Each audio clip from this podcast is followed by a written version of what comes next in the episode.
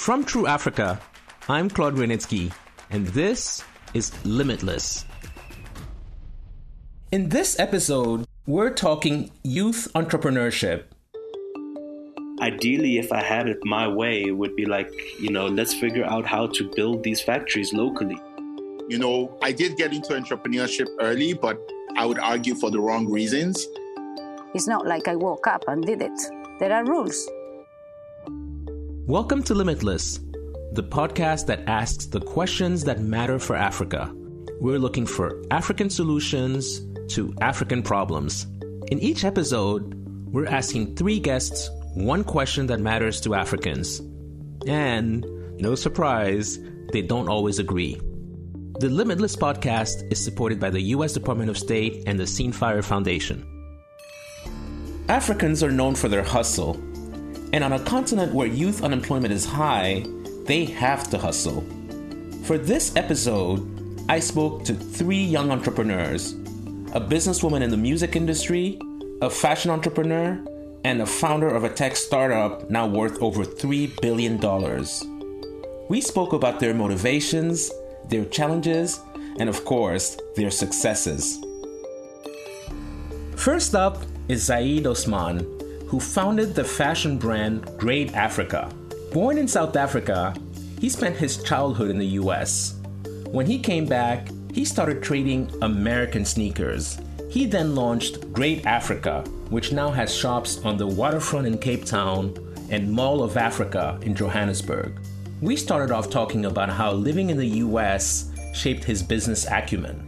Here's our conversation even just like living in the states i feel like that also gave me very much an advantage over kids locally so at a young age like stuff i would always do is plow snow cut grass and again like really just hustle to constantly buy shoes shoes was always the one thing that I would always spend my money, save money, work hard, and really try and and buy shoes. And again, like when I came back to South Africa, I was 15 years old. At that age in the States, you're about to get a part time job, you're about to get your driver's license. So, also, just like that level of maturity at that age is very different to South Africa. Can you tell us about some of the challenges you faced and perhaps also some of the early signs of success that you've already seen with your brand, Grade Africa? So I mean, there's a lot of challenges. You know, um, constantly looking at um, quality control is one thing. What I did was bring back samples from the states, bring back samples from my travels, and constantly take it to factories and be like, you know what, this is kind of where I want it to be. Still, a lot of challenges today is definitely cash flow. Um, running two retail stores in very prominent malls in South Africa, being the Waterfront and Mall of Africa and still doing this 100% independently. So it's managing staff, it's being able to manage your production, it's your marketing channels, your online digital marketing channels. It's really a lot of kind of things that we're doing and again it's it's literally all independent, all in-house. I think one of the things that like is blessed is kind of the network, um, the network of people that we've been able to build up over time. And when I look at, I guess, successes, I always look at the brand and I'm like, I really cannot stop because it means so much to people locally. They feel represented. They feel like, wow, here's a brand that is speaking directly to us. So the support that we get in those regions is really amazing. So, in this grassroots mindset that you're kind of um, really staying truly attached to in promoting some sort of organic growth for your brand, knowing that you're independent and self funded, what do you see as the future for Grade Africa? What are some of your aims? I mean, again, it's like doing it the way that we're doing it is very frustrating, um, mainly just because of I guess it's it's a, such a small team. You know, I, I wish there was again support or you know also a larger team that we could employ. You know, so ultimately you kind of look at this thing two ways. You look at it in a sense of putting your head down, keep going and keep going, and eventually creating that breakthrough. Because then you look at kind of some of the achievements to open a store at the waterfront and Mall of Africa, it's very little local brands that have been able to achieve that. But then you look at as you grow, you know, expenses and all of these things are constantly going to add up. And, you know, as you grow, it's going to be a lot more risk that you need to take. So, I mean, that's kind of the two worlds where I'm at. Like, ideally, if I had it my way, it would be like, you know, let's figure out how to build these factories locally. You know, find government support um, that's really going to allow us to to build um, ecosystems, to sustain families, to sustain growth within the continent, and kind of do it literally everything here in house as we currently kind of are. Or then the other kind of space i mean it's it's really just those two ways of you know getting an investor on board and trying to see how to really take this globally as well. My second guest is dj Elly one of angola's biggest djs she also has a side hustle she realized that there was a gap in the market for dj and sound equipment at affordable prices she does this as well as spinning turntables. Our journalist Nelson Manguera spoke to DJ Elly. Here's their conversation. Tell us a little about your entrepreneurial side.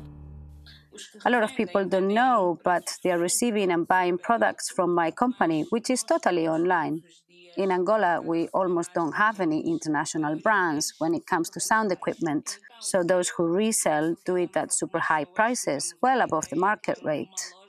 But every day there is demand for more DJs, uh, most of whom are low income DJs. So I, along with a few other people, had an idea and set up an online store selling products, accessories for DJs, and equipment from headphones, microphones, CDJs, any type of equipment for DJs. So we created this program in order to facilitate and also boost and bring greater quality to the market for those who join the profession. Okay, and how do you consider the entrepreneurship scene in Angola? Are there many obstacles? Yes, there are obstacles like everything in life, like uh, the beginning of any type of project or idea. One of the challenges we had was at the import level. Firstly, costs associated with custom duties in Angola are super high.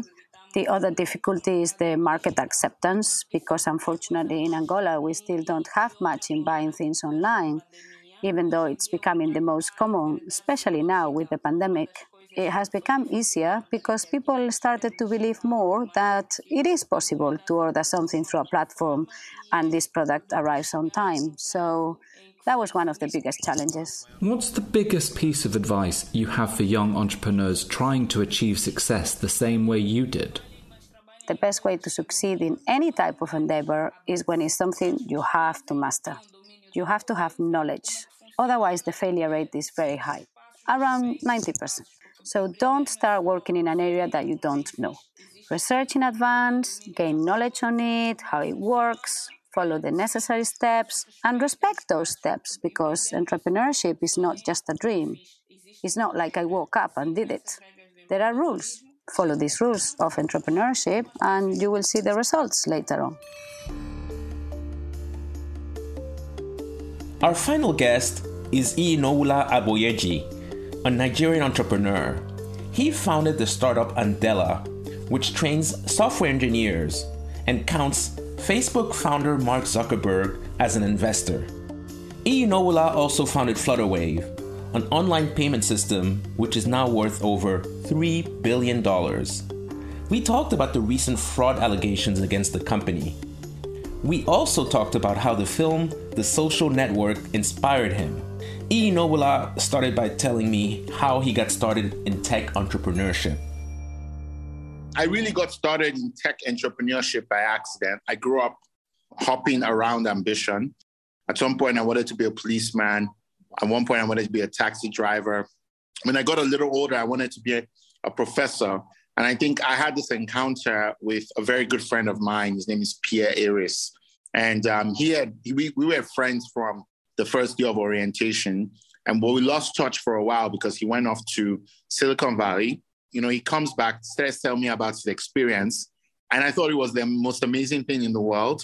And um, I think we go off and we watch The Social Network by Aaron Sorkin.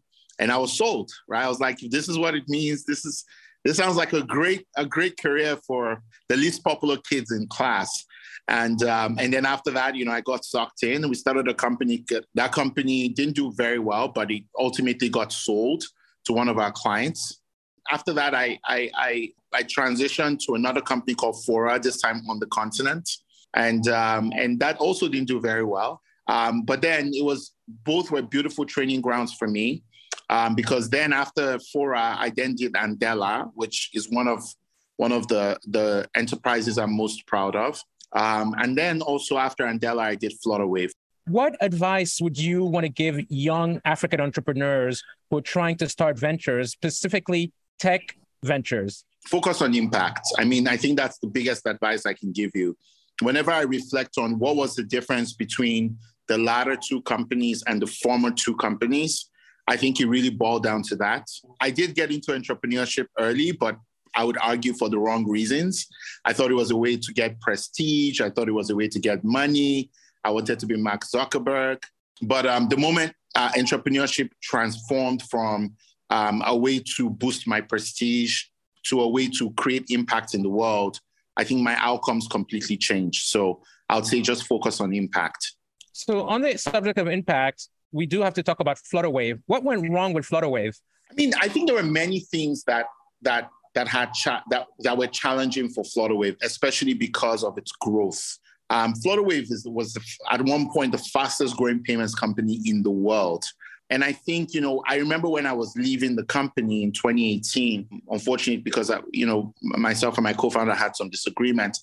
You know, I mentioned to the board, I said, you know, I think it's really important for us to find very senior people um, very experienced people to surround the leadership team so that you know they they they have the the right guidance right and they understand how to build and grow um, very fast, but also in a more sustainable way. Do you believe that a lot of the um, alleged mismanagement and fraud issues were overlooked because it's an African company? I don't think they were overlooked because it's an African company. I do think and, and also, not all the allegations were substantiated. I think there's quite a bit of embellishment with a number of these allegations.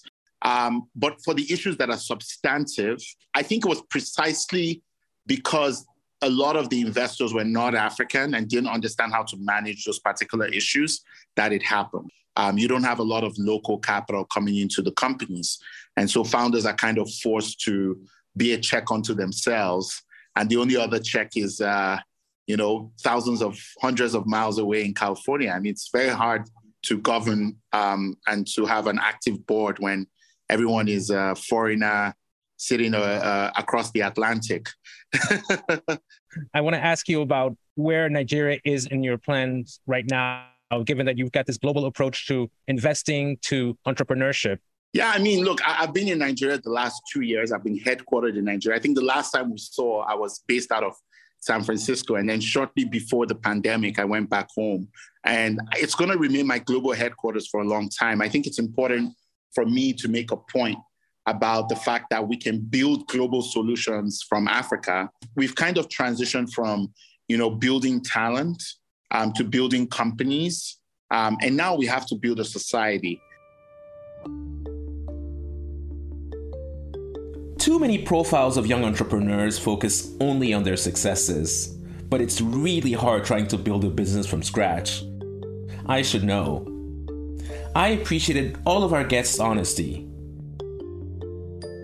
We're not looking for simple answers on this podcast, but we believe Africa's potential is limitless, and these young entrepreneurs are key to that. We need to support their drive, their vision, and their talent.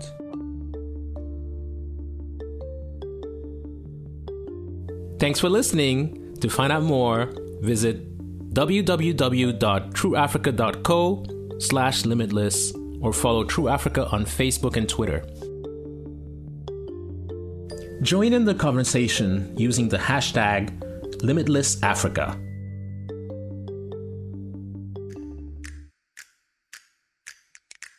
You've been listening to Limitless. I'm Claude Grunitzky. The Limitless podcast is a production of True Africa this podcast is made possible with a grant from the U.S. Department of State and the Scene Fire Foundation.